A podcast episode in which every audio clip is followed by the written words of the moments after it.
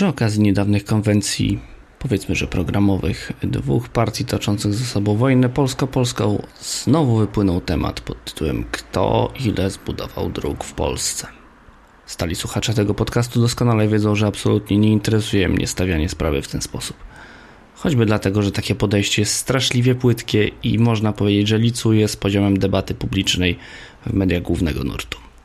Niemniej jednak uważam, że warto coś więcej powiedzieć na temat tego, jak realizowany jest proces inwestycyjny przez Generalną Dyrekcję Dróg Krajowych i Autostrad, bo ostatnio problemów z budową nowych dróg jest coraz więcej.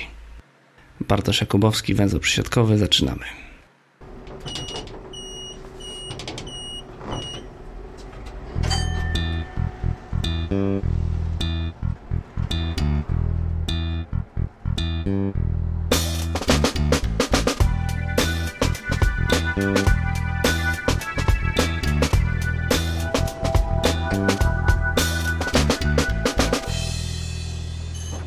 Partyjna wojenka o to, kto zbudował więcej autostrad, toczy się w Polsce już od dawien dawna. Skąd się wzięło takie podejście do tego tematu, mówiłem już w odcinku szóstym pod tytułem Autostradowe mity. Tym razem jednak chciałem przyjrzeć się temu, jak wygląda proces inwestycyjny w drogi zarządzane przez Generalną Dyrekcję Dróg Krajowych i Autostrad w praktyce, bo wśród wzajemnych oskarżeń o niebudowanie autostrad i obustronnej propagandy opartej na pozornie prawdziwych danych, warto zwrócić uwagę na to, co jest naprawdę w tym ważne. Zacznijmy zatem od tego, skąd się biorą zamiary inwestycyjne państwa polskiego w zakresie dróg krajowych. Bo zdawać by się mogło, że należałoby ich szukać w jakimś bardzo ważnym opracowaniu strategicznym, e, jednak polska sieć drogowa wyrasta z dokumentu o dość niskiej randze i tym dokumentem jest rozporządzenie Rady Ministrów w sprawie sieci autostrad i dróg ekspresowych. Oczywiście docelowa sieć drogowa Polski jest określona w strategii rozwoju transportu i w programie budowy dróg krajowych, w którym określono nawet priorytety realizacji tych dróg. W tym dokumencie jest też ich finansowanie wskazane, ale to właśnie rozporządzenie z 2004 roku jest faktycznym wyrażeniem polityki państwa w tym zakresie. Przez ostatnie 15 lat lista dróg, jakie powinny zostać zbudowane, była czterokrotnie nowelizowana, jednak żadna ze zmian nie miała charakteru rewolucyjnego ani zmieniającego istotnie strategię. To były tylko drobne korekty. Zatem pod tym względem polityka państwa jest bardzo stabilna. Doskonale wiadomo od lat, jakie drogi mają powstać, choć kiedy to nastąpi, to już dużo trudniejsza sprawa. Skoro zatem wiemy już, co ma mniej więcej zostać zbudowane, to zobaczmy, jak przebiega realizacja tej woli politycznej. Pierwszym etapem, zanim zacznie się właściwa budowa drogi, jest przygotowanie studium techniczno-ekonomiczno-środowiskowego. Jego celem jest określenie potencjalnych warunków przebiegu drogi, wstępne określenie zakresu rzeczowego i finansowego oraz umożliwienie uzyskania decyzji o środowiskowych uwarunkowaniach zgody na realizację inwestycji, czyli tak zwana decyzja środowiskowa. Potem, gdy już uda się uzyskać te decyzje, a to trwa nierzadko latami, można przystąpić do kolejnego etapu, jakim jest koncepcja programowa.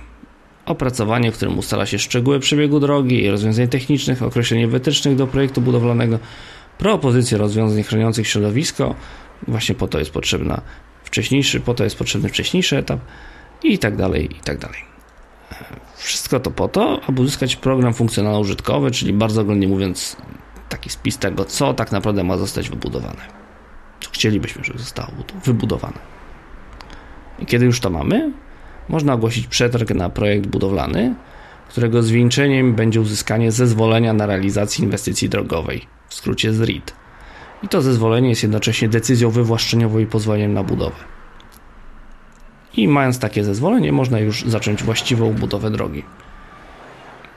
Można też, choć to dużo bardziej ryzykowne, kiedy mamy już ten program funkcjonalno-użytkowy, można ogłosić przetarg na budowę i projekt razem. Dokładniej projekt i budowę w tej kolejności. I to jest bardzo ryzykowne. A dlaczego? No z dwóch powodów. Po pierwsze, występuje tutaj duża sprzeczność interesów projektanta, który jest zarazem wykonawcą inwestora. Wybrany wykonawca projektu w oczywisty sposób będzie dążył do znalezienia jak najtańszego projektu i jak najtańszych rozwiązań projektowych, czyli takich, których budowa będzie kosztować go najmniej, a nie rozwiązania optymalnego z punktu widzenia horyzontu czasowego, w jakim realizuje się inwestycje, czyli powiedzmy 30 lat. Pokusa jest tym silniejsza, im większy udział w kryterium wyboru wykonawcy stanowi cena oraz fakt, że to nie wykonawca będzie później odpowiedzialny za utrzymanie drogi. No bo nie mamy takich kontraktów w Polsce. Drugi element ryzyka to zwiększone ryzyko szacowania kosztów takich inwestycji po stronie oferenta. Bo będąc na jego miejscu, nie wiemy, ile tak naprawdę będzie nas kosztować budowa, bo nie mamy jeszcze projektu budowlanego i musimy się opierać na szacunkowych wielkościach robót, jakie przekazała nam Generalna Dyrekcja Dróg Krajowych i Autostrad, która jest inwestorem. Po drugie, musimy podać cenę za wykonanie robót znacznie wcześniej niż w przypadku przetargu na samą budowę. Projektowanie też trwa i to co najmniej rok w takim typowym przypadku. Trzeba zatem doliczyć ryzyko zmiany cen materiałów i robocizny do swojej ceny ofertowej, albo zaryzykować i w warunkach kryteriów wyboru wykonawcy opartych na najniższej cenie zaoferować po prostu niskie ceny. No i jak to się kończy? No, przerzucaniem wzrostu na wykonawców niską mobilizacją, czyli po prostu przeczekiwaniem wzrostu cen, że na budowie nic się nie dzieje albo prawie nic się nie dzieje, a na koniec kończy się to pozwami o dodatkowe wynagrodzenie z uwagi na wzrost kosztów realizacji umowy. W tym miejscu zachęcam do przeczytania serii tekstów Maćka Dulaka, jakie już 3 lata temu zostały publikowane na portalu Klubu Jagiellońskiego, a które opowiadają o historiach związanych z budową autostrad na Euro 2012. Te dramatyczne historie sprzed kilku lat niestety nie doprowadziły do wyciągnięcia wniosków przez obie strony. Generalna dyrekcja nadal broni się przed wprowadzeniem klauzul waloryzacyjnych w kontraktach, a mało poważni wykonawcy ścigają się w przetargach, oferując skrajnie niskie ceny. Ci bardziej poważni wykonawcy po przedłużających się postępowaniach przetargowych zaczęli rezygnować z zawarcia umów, zdając sobie sprawę, że ich realizacja może zmienić tryb realizacji kontraktu z zaprojektuj i zbuduj na zaprojektuj i zbankrutuj, co miało już w Polsce miejsce. A co z tymi mniej poważnymi? No, próby przyczekania wzrostu kosztów kończą się wyścigami między wykonawcą a Generalną Dyrekcją Dróg Krajowych o to, czy wykonawca sam zejdzie z placu budowy, czy zostanie z niego wyrzucony. I właśnie to w tym roku jest powodem pierwszej od 7 lat sytuacji, w której Generalna Dyrekcja Dróg Krajowych i Autostrad zerwała umowy na budowę większej liczby kilometrów dróg szybkiego ruchu niż zawarła. Tym samym wskaźnik, nazwijmy go wskaźnikiem umów netto, wynosi w tym roku ponad minus 120 km. Dla porównania, w najgorszym 2012 roku było to około minus 12. Nie trudno dziwić się takim decyzjom o przerywaniu e, tych budów, które praktycznie same się przerwały decyzją wykonawcy, który, który nic nie robił, bo większość inwestycji, jaka została przerwana w tym roku, miała się zakończyć przed tegorocznymi wyborami. I nie ma w tym żadnej spiskowej teorii dziejów. No, poprzednią tak ważną datą, kiedy zrywano kontrakty, zawierano nowe, a na koniec wręcz otwierano niedokończone drogi ustawą, był czerwiec 2012 roku, czyli tuż przed turniejem Euro 2012.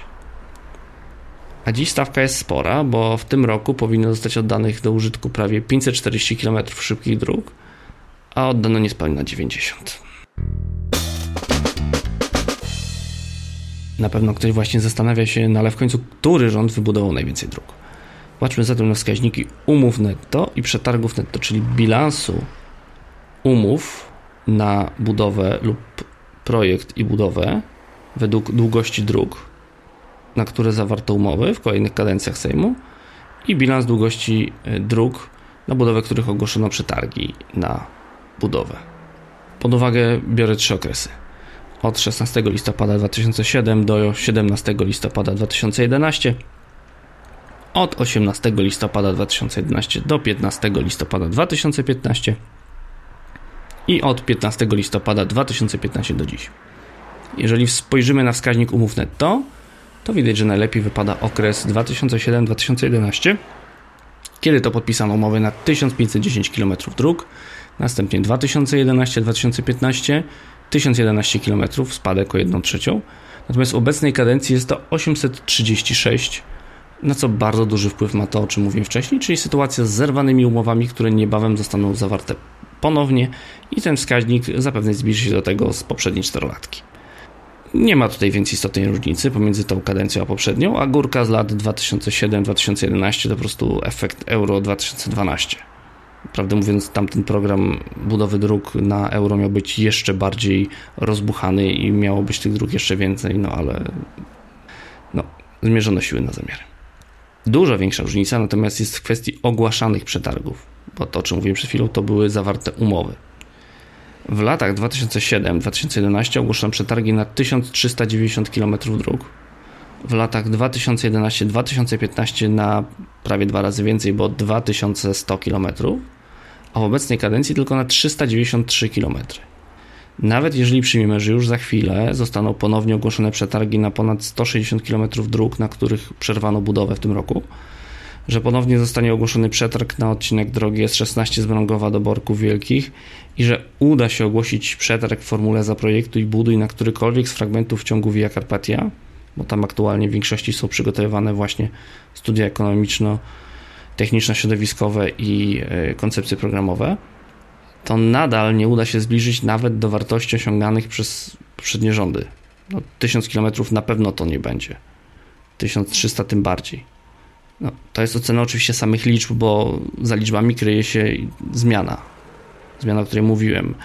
Y, otóż w ostatnim programie budowy dróg krajowych prowadzono priorytetyzację inwestycji. Krótko mówiąc, wcześniej budowano to, co można było zbudować najłatwiej i najszybciej, no, niekoniecznie z sensem, co słusznie zresztą wytknęła Najwyższa Izba Kontroli, a teraz buduje się to, co jest priorytetem. O priorytetach oczywiście też można dyskutować, niemniej dość duże spowolnienie procesów inwestycyjnych przy obecnej górce odbije się podobną szkawką jak duże nawarstwienie inwestycji na euro i późniejszy nagły zjazd budowlany w latach 2013-2014. A czym jest ta szkawka? No, duża ilość robót w tym samym czasie potrafi skutecznie podnieść koszty realizacji tych robót, co wynika z niższej dostępności pracowników i sprzętu, a nawet materiałów, np. kruszyw. A jeżeli nałożą się do tego nagłe wahania cen materiałów, to mamy do czynienia z tym, co spowodowało tak ogromną lawinę pozwów w latach 2012-2013. Podobnej lawiny możemy spodziewać się w tym roku. Na przykład w ciągu ostatnich 4 lat cena asfaltu potrafi wynosić zarówno 800 zł za tonę, jak i 1800 zł za tonę. W obliczu tych wszystkich okoliczności, jakie pisałem wcześniej, czyli braku waloryzacji, walki cenowej pomiędzy wykonawcami, VAT formuły i buduj, mamy wymarzoną wręcz sytuację do kolejnej powtórki z wątpliwej rozrywki, jaką mieliśmy 7 lat temu.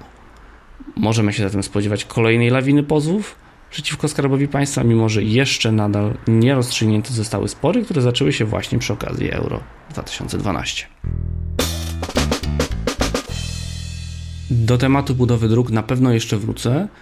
Póki co zainteresowanym tematami sądowych sporów o drogi budowane na Euro 2012 jeszcze raz polecam teksty Maćka Dulaka na portalu Klubu Jagiellońskiego, które na pewno pomogą Wam dowiedzieć się na ten temat więcej. Na zakończenie tylko dodam, że do przygotowania tego odcinka wykorzystałem dane z forum polskich wieżowców skyscrapercity.com. Na dziś to wszystko. Do usłyszenia.